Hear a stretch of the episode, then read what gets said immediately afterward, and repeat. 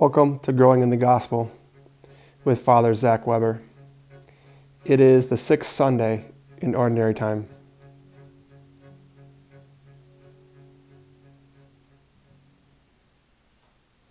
Well, welcome to Growing in the Gospel. Father Zach here, and excited this week because I'm going to introduce to you a new musician at the end of the podcast, so pay attention for that. Um, but as always, you know, this podcast is to help people come to Mass prepared to start meditating and chewing upon the readings, to come prepared, ready to receive the Word, and let the Word transform you. So, our Gospel this Sunday comes the Gospel of Matthew, chapter 5, verses 17 through 37. So, I encourage you to know, you know, last week we had the readings about the salt, being salt of the earth and the light of the world. And then before that, which we had the presentation, but before that, in the section of Matthew 5, was the Beatitudes. So Jesus just said the Beatitudes, just talked about being salt of the earth and light of the world, and letting our, our light shine so our good deeds may glorify our Heavenly Father and other others may see them. So maybe just take a second, just ask, you know, have I done any good deeds this week to live the gospel? You know, and then am I living in light of what Christ did for me on the cross? Am I living with that reality? And then coming into this gospel, you know, be ready for this week's gospel. So as always, before we read, you know, call upon the Holy Spirit. If you need press pause, do that, say a prayer. And then always, you know, if you can, get your Bible out, get out the word, physically touch the word, read the word. And if you can, you know, pull up a chair, have a friend to read and listen with you. So our gospel again is Matthew 5, verses 17 through 37 where we hear Jesus said to his disciples, Do not think that I have come to abolish the law or the prophets.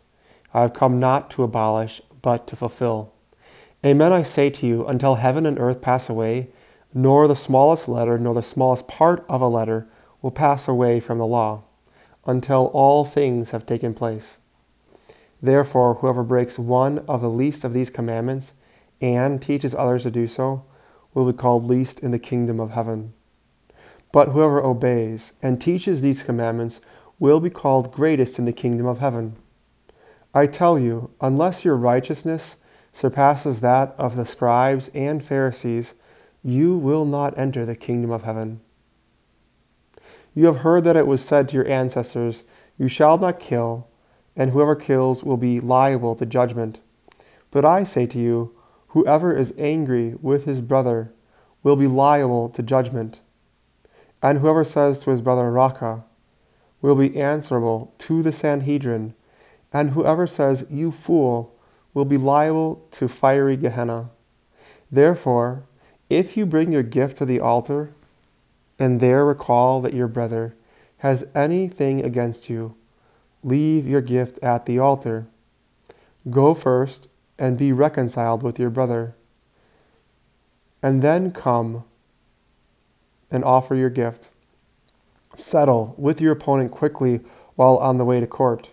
Otherwise, your opponent will hand you over to the judge, and the judge will hand you over to the guard, and you will be thrown into prison. Amen, I say to you, you will not be released until you have paid the last penny.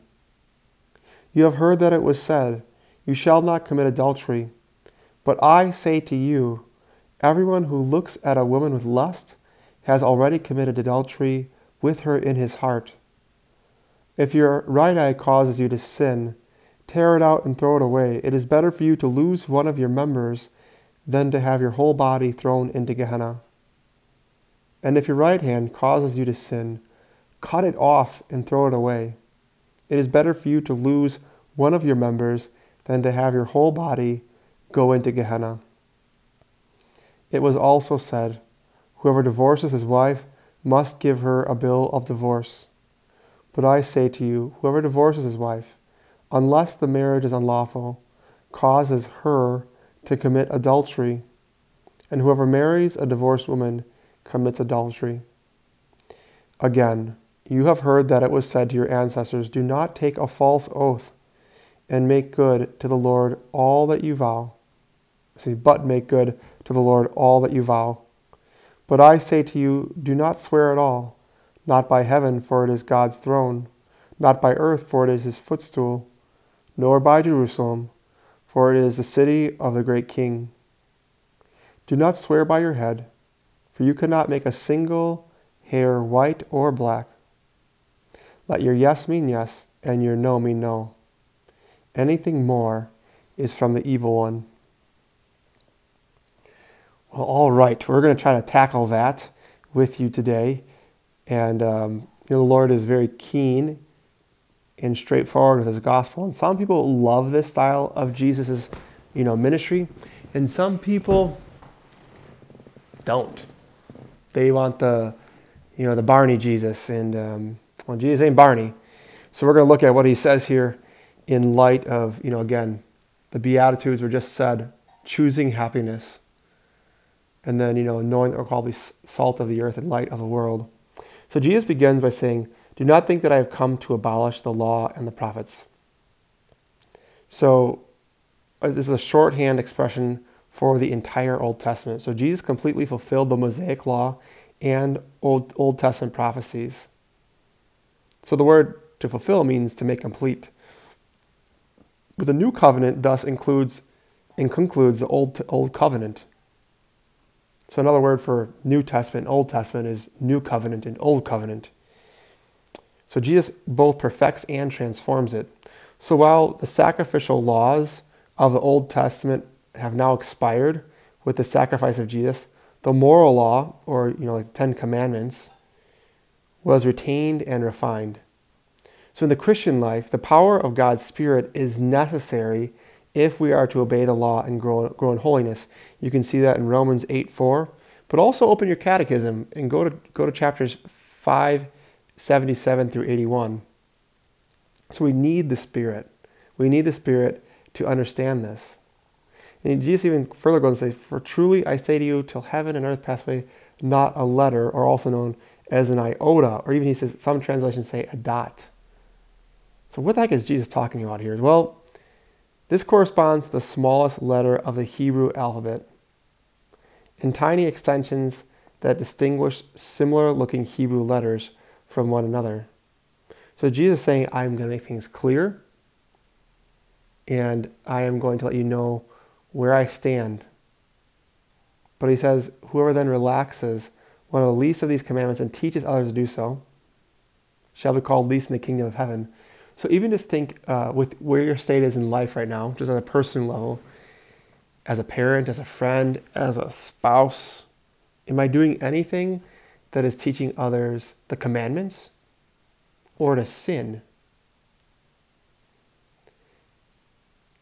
Am I doing anything that is contrary to the gospel? You know, am I, am I being that light of the world? Am I being the salt of the earth? Or am I becoming a, a coward? And Jesus says, you know, just very simply, for I tell you, unless your righteousness exceeds that of scribes and Pharisees, you will never enter the kingdom of heaven. So, your righteousness, like, what does that mean? You know, verse 20. Well, Jesus inaugurates a new and climatic phase in salvation history he introduces a new covenant standard of righteousness that surpasses the real but insufficient righteousness of the old covenant. You know, the old covenant, you know, in Deuteronomy 6:24 and Isaiah 48:18, the old covenant is governed by temporal affairs of the earthly kingdom of Israel. So the Mosaic law, especially in the, the book of Deuteronomy, was designed to establish and maintain Israel as a nation state in the land of Canaan. Its laws regulated public behavior to maintain civil order. It thus erected an outward standard of righteousness that defined God's people as a nation. But here, Jesus invites the scribes and Pharisees to recognize the Mosaic law as God's temporary arrangement for Israel. So it was a means of drawing them closer to God by separating them from the sins of the Gentiles. But eventually, the Israelites expected a day when God would write his law on their hearts. You can see that in Jeremiah 31, in Deuteronomy 30, and Ezekiel 36.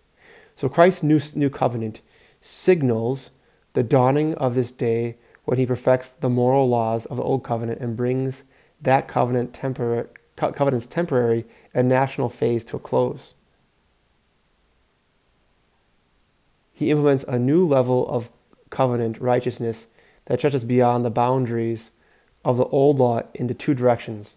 So we live, you and I live, outwardly and inwardly. So the outward, outwardly, the scope of the new covenant is wider than the one nation of Israel. It encompasses, encompasses an international kingdom in the church. All nations can now share in God's blessing and become his covenant people, which is good news because most of us are Gentiles. You know, when Jesus goes into Samaria, like with the woman at the well, he crosses a boundary.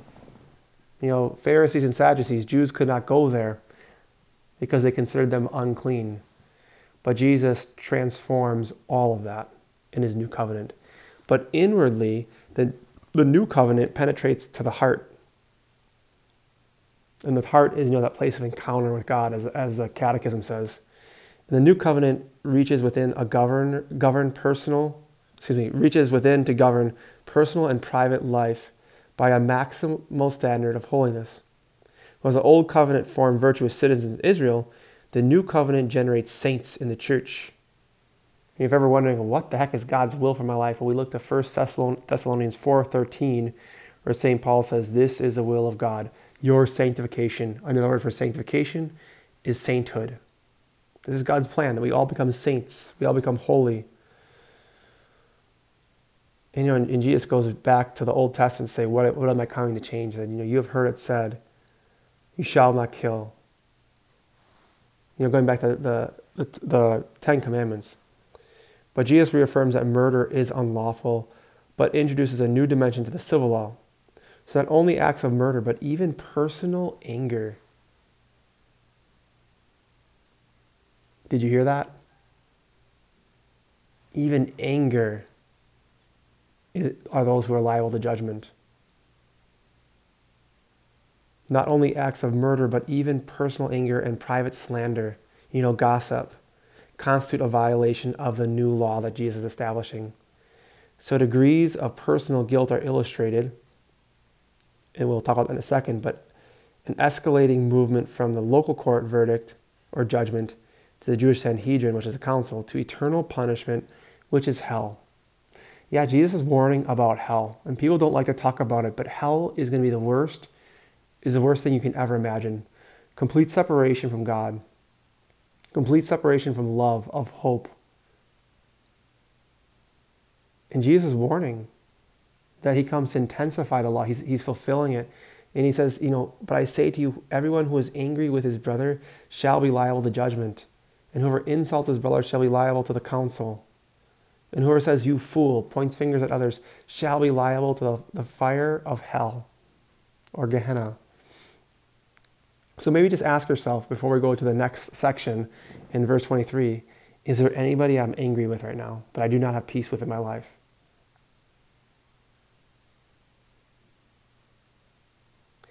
Is there anybody that I, look at and I insult them behind their back? I slander them.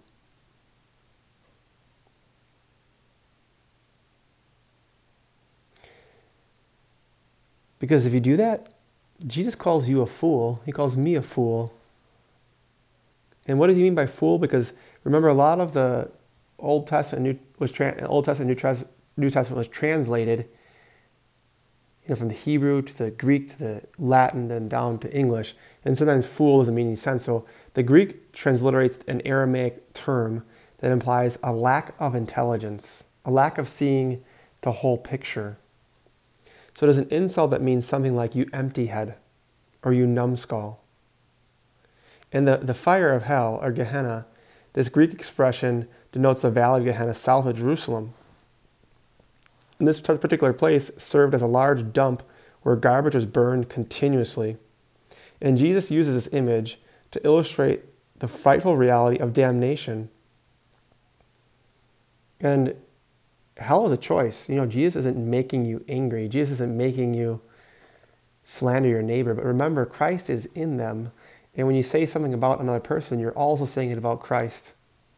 This past weekend, you know, I preached and I just said, Are you living at the foot of the cross always? Would you talk about those people like that if you were at the foot of the cross? Next to Mary, who's watching her son be crucified, watching John the beloved disciple, seeing his best friend, you know, the Lamb of God, be slain. where Mary Magdalene was delivered from seven spirits and she's at the foot of the cross weeping, and we are there, you know, being angry, judging others, insulting others. It's not our job. So, what does Jesus say after that? He says, So, talking about the Mass here, now we have an altar at Mass. I want you just to kind of clue in here. Jesus says, So, if you are offering your gift at the altar and there you remember, aha, my brother has something against me, or I have something against my brother, I'm actually called to leave my gift there before I go to the altar, which means I got to reconcile. I have to reconcile by going to reconciliation, going to confession, but also a part of repentance and a part of my penance is repairing those relationships, is going to those people and asking for forgiveness or saying, I'm sorry, I was wrong. He says, once you've done that, this, these are Jesus' words, not my, not, my words, by the way. He says, once you've done that, then come and offer your gift. So the gifts are the bread and wine. It's a, physical sign of something that was sacrificed. You know, wheat and grain was sacrificed as a sign of our sacrifice. You know, wine is made out of grapes that were sacrificed, put through the wine press as a sign of our, our toil throughout the, work, of the week to thank God for his blessings and then we ask for those gifts to be transformed into his body and blood. Jesus' body and blood. And those gifts represent us. And if you just kind of hear what I'm saying here, is you are a gift. But when we don't live in the light of Christ and knowing what he did for us on the cross, and we don't reconcile those relationships and live the gospel, we forget that we're gifts. We forget that we're good. So maybe go to confession and make those hard phone calls or write those hard letters or have coffee and sit down and apologize and undo your wrongs instead of slandering and gossiping and being angry.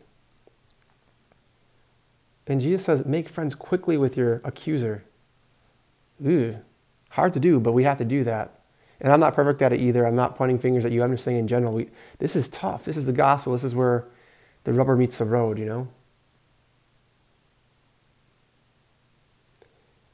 Jesus goes on even further. He says, I say to you, you will never get out till you pay, have paid the last penny. Yeah, the last penny, like Jesus in the details, you know? God is in the details. Maybe you've heard the saying, the devil's in the details, but so is Jesus. And Jesus even goes further. This is where, this is where I, I wish the gospel just kind of chilled out, but it doesn't. Jesus says, You have heard that it was said, You shall not commit adultery. So, like the Mosaic law, Jesus forbids acts of adultery, cheating on your spouse. Yet he extends the prohibition to forbid even personal lust and interior thoughts of impurity, looking and think, thinking lustfully, already violate the new law even if the exterior act of adultery is not committed. Sometimes we're like, Jesus, can you chill out a little bit? I can, I can barely see things clearly. And this is where I just like to make a, a, a simple proposal to you all is if you can go to strive21.com. There's a website, an anonymous website. If you struggle with lust and pornography and being impure with yourself, I just want to encourage you, heart to heart, as a, as a, as a spiritual father, to seek help and we live in a pornographic, hypersexualized world. And I think Jesus knows that. And Jesus says, I say to you that everyone who looks at a woman lustfully has already committed adultery with her in his heart.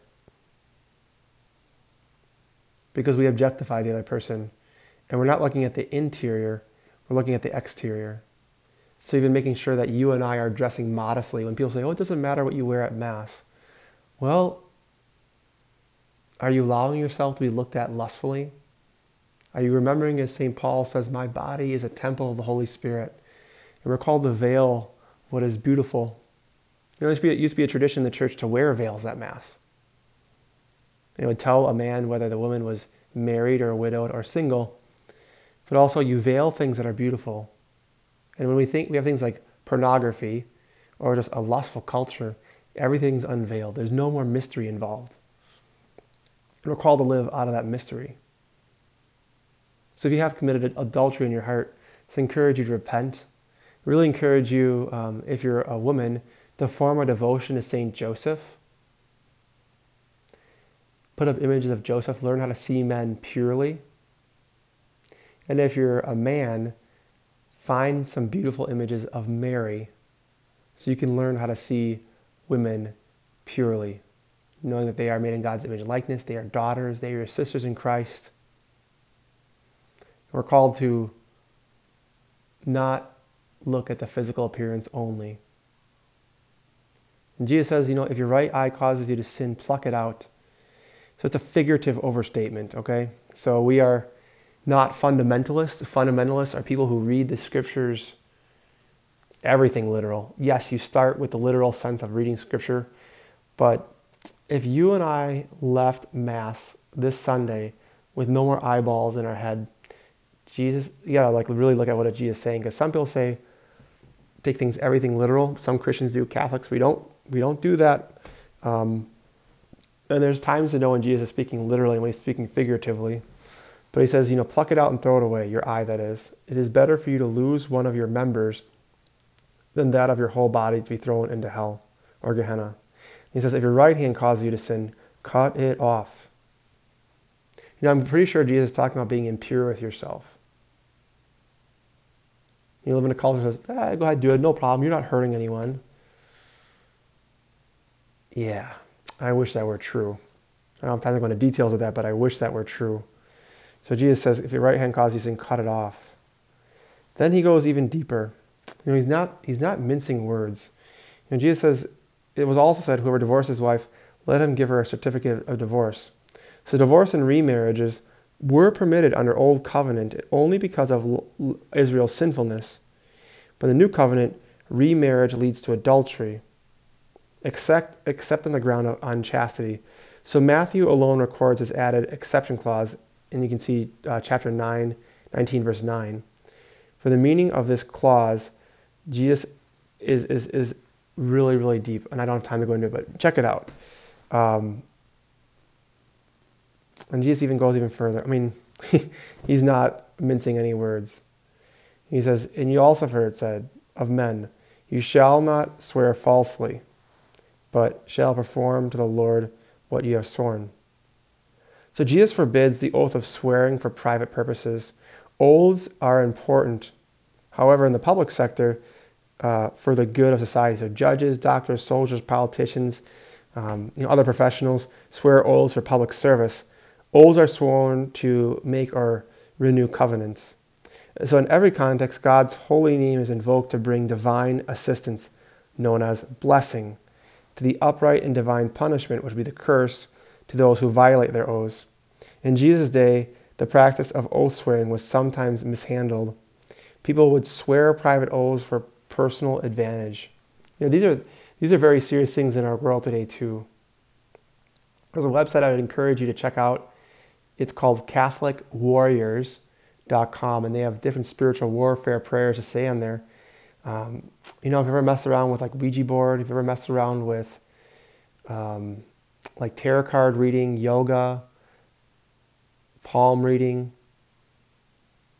different occult divination type stuff, you have to renounce those those oaths because they bind us.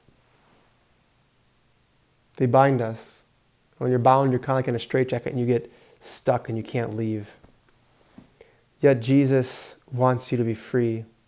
He says, Do not swear at all, either by, he- by heaven, for it is but the throne of God, for by earth, for it is his footstool. He says, Do not swear by your head, for you cannot make one hair white or black. I think it's just a, a, a simple gospel truth is that God's in control. And we think he's not. You know, we try to be God. And just very simply, Jesus says, let what you say si- simply, let your yes mean yes and your no mean no. Now look at your commitments that you're making in your parish. Or have you made any? What do you have coming up? You know, up here in, in Antigo, we have our Alpha starting this Sunday at St. Wenceslas at 9 a.m. If you're from Antigo and you listen to this, highly encourage you to go. We have our Koinonia retreat starting the following weekend. Sign up for that. You know, we have our men's and women's Bible studies going on here. But stay committed. If you say you're going to do something, do it. Nothing worse, nothing worse than being stood up. Maybe you can think back in your own life, you went on a date and you were stood up. And when we, we make commitments, we don't follow through with them, we're doing that to the bride of Christ, the church. It's a little bit longer today. The gospel wasn't short. But uh, I'm going to introduce you to a new friend of mine. Um, actually, not a new friend of mine, but a new musician for this podcast. Uh, it's Mike Mangione. And he and I met at Catholic Fest, probably like in 2012, I think. Um, but he has a gift, and I, when he sings, I, I sense a lot of soul. I'm going to start off with one of his lighter songs. I'll play more in the future. I'll continue to play songs by Joe Zambon and Luke Spehar. Um, but his music really speaks well. And this this is a song from his, his uh, called "The Offering," and it's from his album "Offering."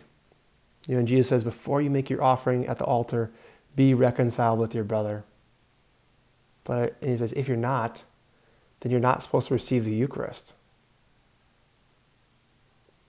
But if we know the gift that awaits us in the Eucharist, we know the peace that Christ desires us to live in, and the courage he desires us to have in all of our interactions, we would never want to receive the Eucharist unworthily.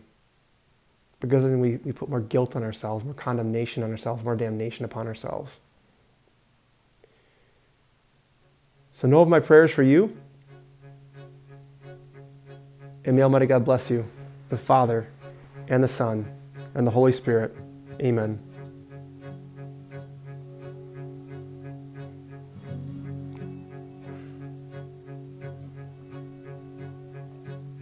I'll never doubt the rain again. I'll never doubt the cold. I'll never doubt the possibility really growing old.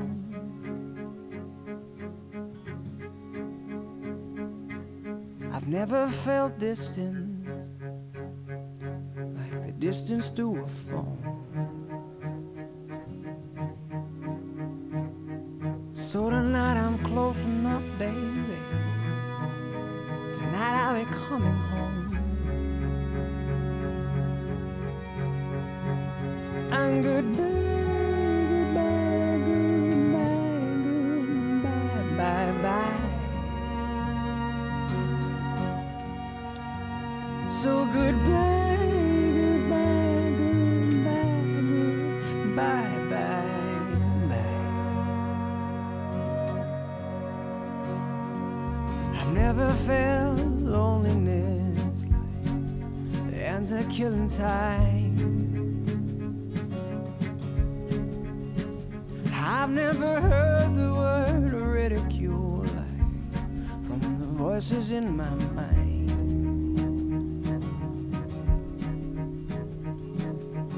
Never take for granted the power of a hand. So tonight I'm close enough, baby. Yeah, tonight you'll see your man. And goodbye.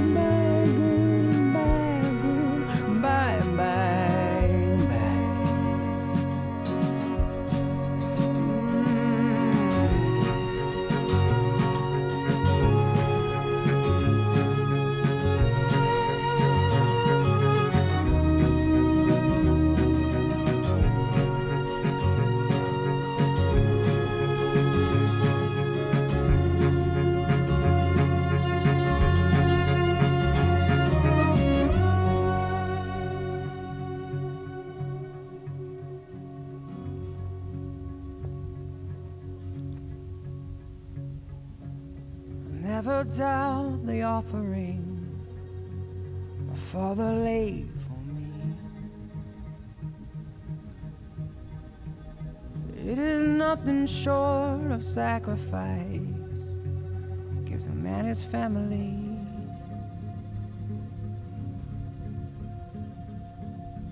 Never doubt you love me in the words that you sing. Yeah, cause it don't mean a whole lot, baby. It means everything.